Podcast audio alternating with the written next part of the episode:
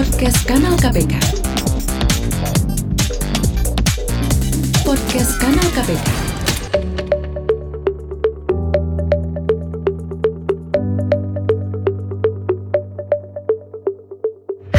Kawan aksi, kita balik lagi nih di podcast kanal KPK. Di sini eh, saya sudah bersama dengan Mas Toro ya.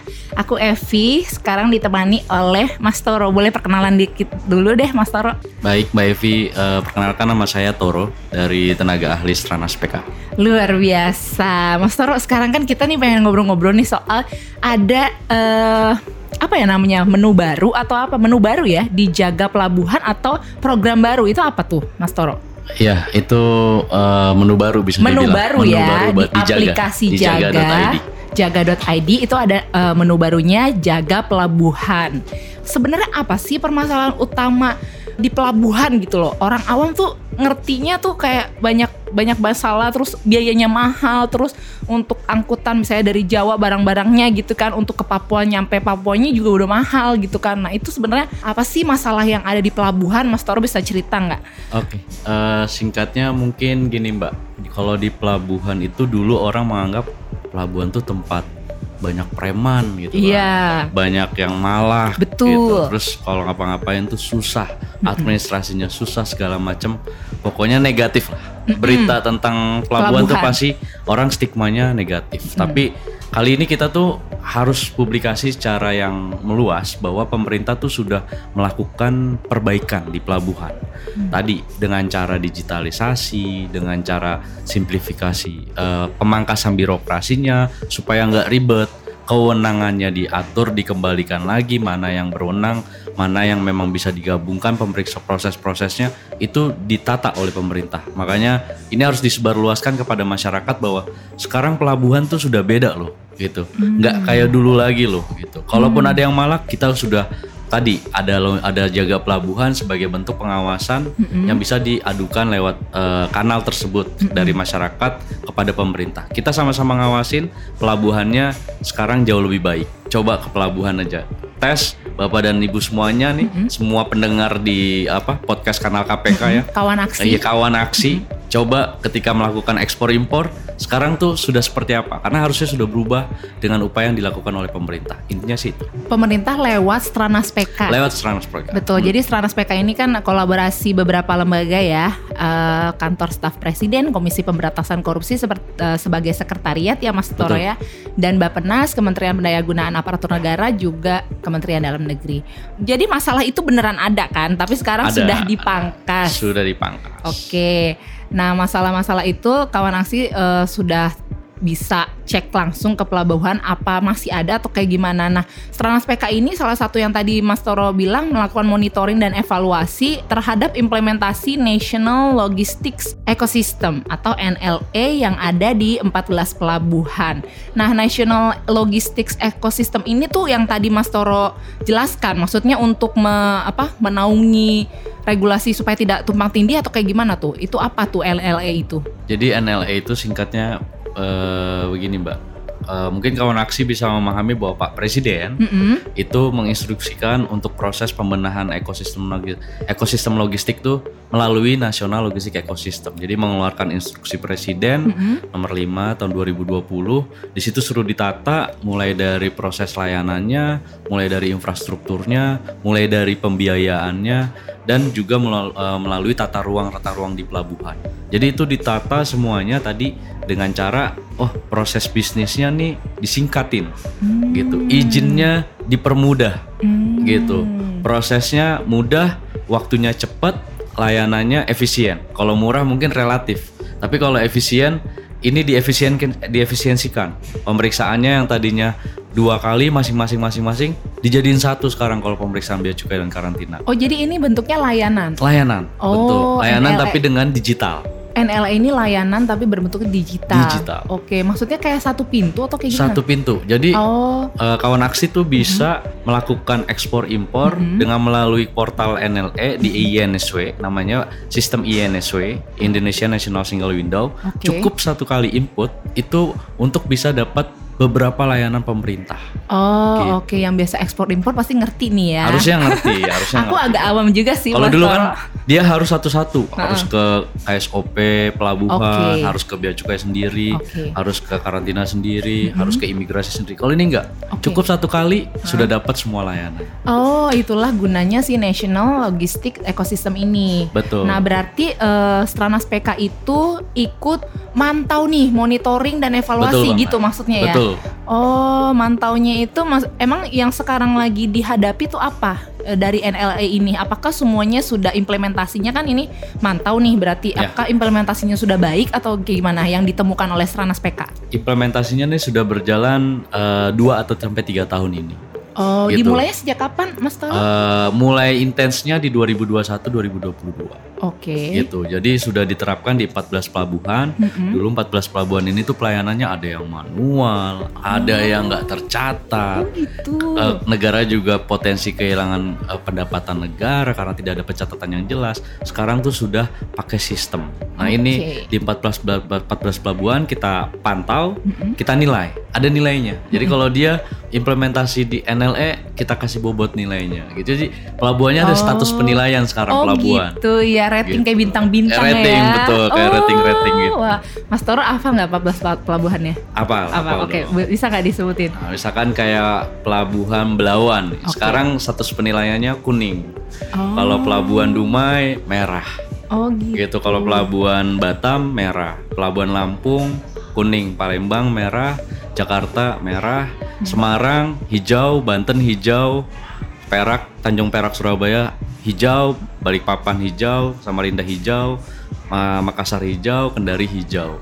Jadi uh, Pontianak merah. Jadi ada tujuh pelabuhan yang sudah hijau dua pelabuhan yang sudah kuning ada lima pelabuhan yang masih merah yang me- memang masih dalam proses perbaikan dan sampai di akhir tahun ini. Oke, jadi ini merah, kuning, hijau ini indikator apakah pelayanannya itu semuanya sudah berjalan baik atau eh, masih ada perlu perbaikan gitu ya Mas Toro? Betul, jadi indikatornya tuh selain sistem layanan karena kita nih dari Stranas ya Mbak, kan view kita ini adalah pencegahan korupsi. Jadi Betul. selama di situ masih ada tindakan-tindakan koruptif, korupsi- koruptif maka ya. itu jadi merah. Oh, iya iya Gitu. iya. Jadi merah itu karena masih ada celah. Karena masih ada celah. Ada lima yang masih Betul. lima eh, merah ya. Betul. Apa aja tadi?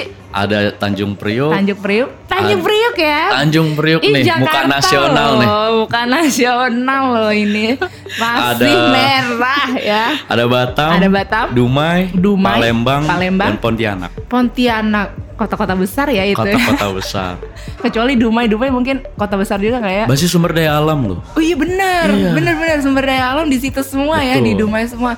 Tapi masih merah, wah berarti masih ada yang harus diperbaiki Harus lah ya. diperbaiki, harus Oke, nah ini tuh dari Stranas PK itu monitoring dan evaluasinya ada target nggak? Maksudnya mereka itu harus capaian tar- eh, merah kuning untuk men- dari merah mencapai kuning itu harus berapa lama atau dikasih target nggak atau kayak gimana? Kita ada target pelaporan per tiga bulan. Oh per tiga gitu. bulan. Cuma oke. memang untuk aksi ini berjalan sampai di akhir tahun ini. Oh. Jadi dia punya kesempatan sampai di tanggal 31 Desember buat perbaikin diri. Oh gitu. Oke, berarti nanti baru evaluasinya secara menyeluruh di 2023 itu karena kan mereka dikasih kesempatan untuk akhir tahun. Akhir tahun. Lalu nanti dievaluasi Langsung dilaporkan Oh, dalam proses evaluasi langsung dilaporkan ke Pak Presiden.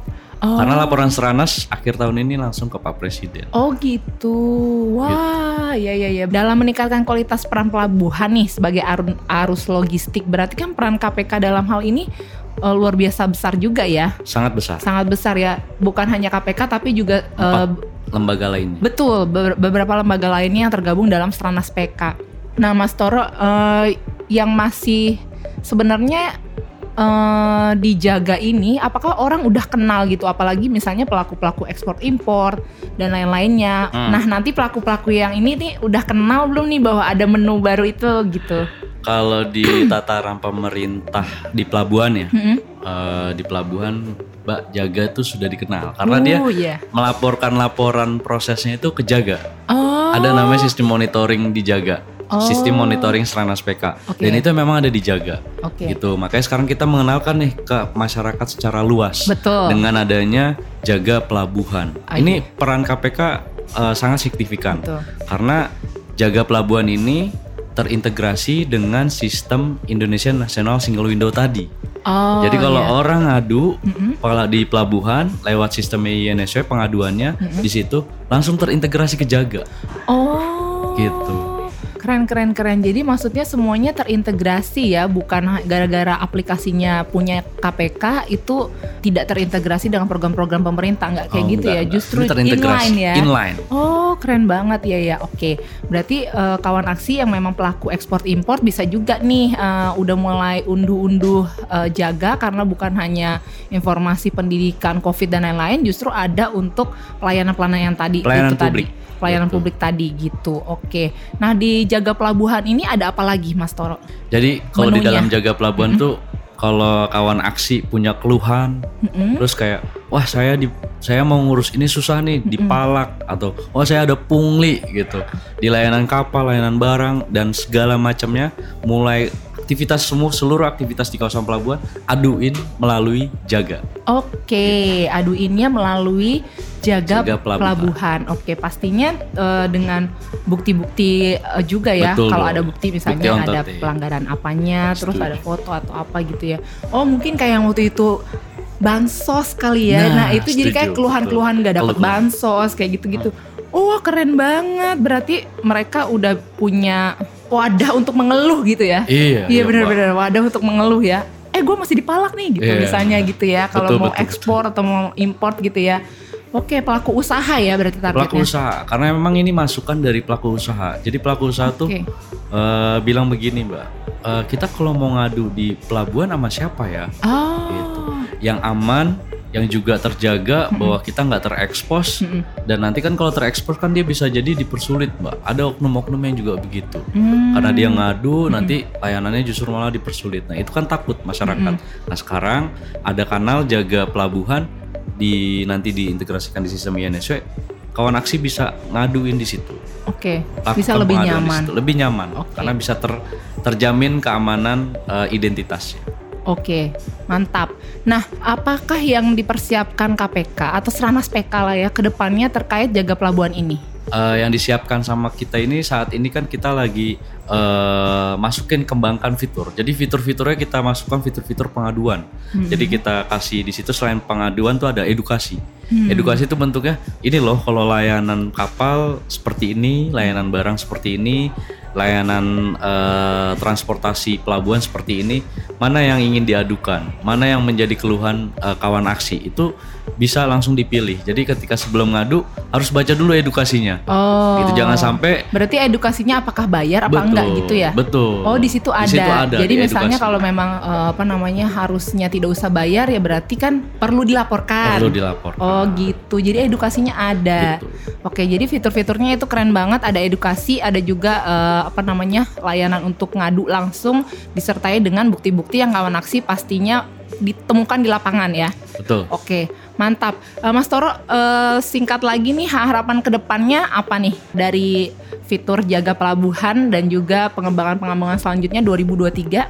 Harapannya sih eh, fitur pengawasan ini berfungsi dengan baik ya, Hmm. Mbak. Gitu. Karena kan ini bentuk eh, sumbangsih dari pemerintah bahwa kita tidak hanya menyediakan layanan yang performanya bagus, Hmm. tapi juga ada pengawasan monitoring yang basisnya juga 24 jam Iya, real time. Iya, Jadi benar-benar. pemerintahnya udah baik banget nih dan harus tahu bahwa nggak semuanya berita buruk di luar itu eh, akhirnya menutupi kebaikan yang dilakukan oleh pemerintah gitu.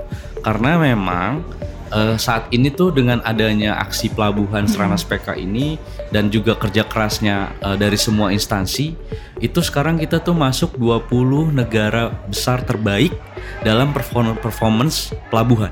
Ih keren banget Mas Toro, cakep banget ya. Betul. Apa yang dilakukan oleh pemerintah ini eh, semata-mata untuk memang membangun masa depan Indonesia yang jauh lebih baik karena pastinya eh, kemajuan perekonomian ke depannya diutamakan juga ya salah satunya lewat eh, pelabuhan ini ya sumbangsi dari pelabuhan.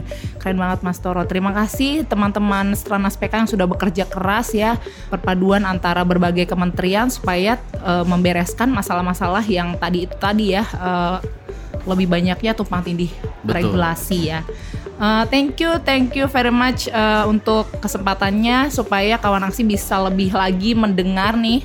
Kalau udah dengerin podcast kanal KPK berarti pelaku usaha juga semakin uh, ngerti ya edukasinya bahwa ada platform jaga pelabuhan di jaga.id ya. Ya. Jaga.id. Oke, terima kasih Mas Toro atas Sama-sama kesempatannya dan semuanya. waktunya. Oke kawan aksi segitu aja podcast kanal KPK kali ini. Salam anti korupsi.